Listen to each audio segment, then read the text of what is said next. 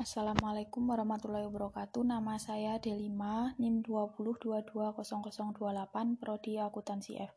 Di sini saya akan menjawab tugas 6.2 Study Question 6. Nomor 1. Definisikan secara singkat masing-masing tiga anggota triad keamanan informasi. Yang pertama ada kerahasiaan. Saat melindungi informasi, kami ingin membatasi akses bagi mereka yang diizinkan untuk melihatnya. Semua orang harus dilarang mempelajari apa pun tentang isinya. Inilah inti dari kerahasiaan. Misalnya, Undang-Undang Federal mengharuskan universitas membatasi akses ke informasi pribadi siswa. Universitas harus memastikan bahwa hanya mereka yang berwenang yang memiliki akses untuk melihat catatan nilai. Yang kedua ada integritas. Integritas adalah jaminan bahwa informasi yang diakses belum diubah dan benar-benar mewakili apa yang dimaksudkan. Sebagaimana seorang dengan integritas berarti apa yang dia katakan dan dapat dipercaya untuk secara konsisten mewakili kebenaran. Integritas informasi berarti informasi benar-benar mewakili makna yang dimaksudkan. Yang terakhir ada ketersediaan.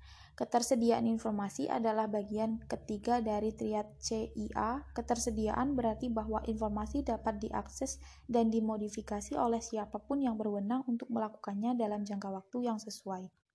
Nomor 2. Apa itu kontrol akses berbasis peran?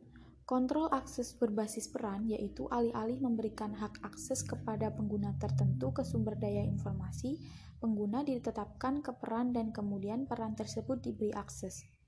Hal ini memungkinkan administrator untuk mengelola pengguna dan peran secara terpisah, menyederhanakan administrasi, dan dengan tambahan meningkatkan keamanan. Nomor 3. Apa itu pretexting? Pretexting adalah bentuk lain dari social engineering di mana penyerang membuat skenario yang kelihatan baik bagi target.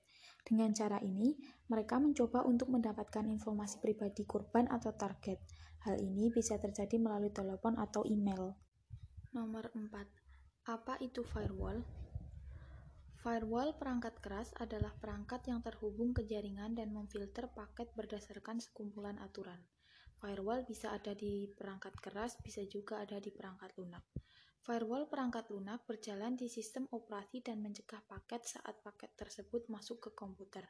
Firewall melindungi semua server dan komputer perusahaan dengan menghentikan paket dari luar jaringan organisasi yang tidak memenuhi serangkaian kriteria yang ketat. Nomor 5. Apa arti istilah keamanan fisik? Keamanan fisik adalah perlindungan perangkat keras aktual dan komponen jaringan yang menyimpan dan mengirimkan sumber informasi.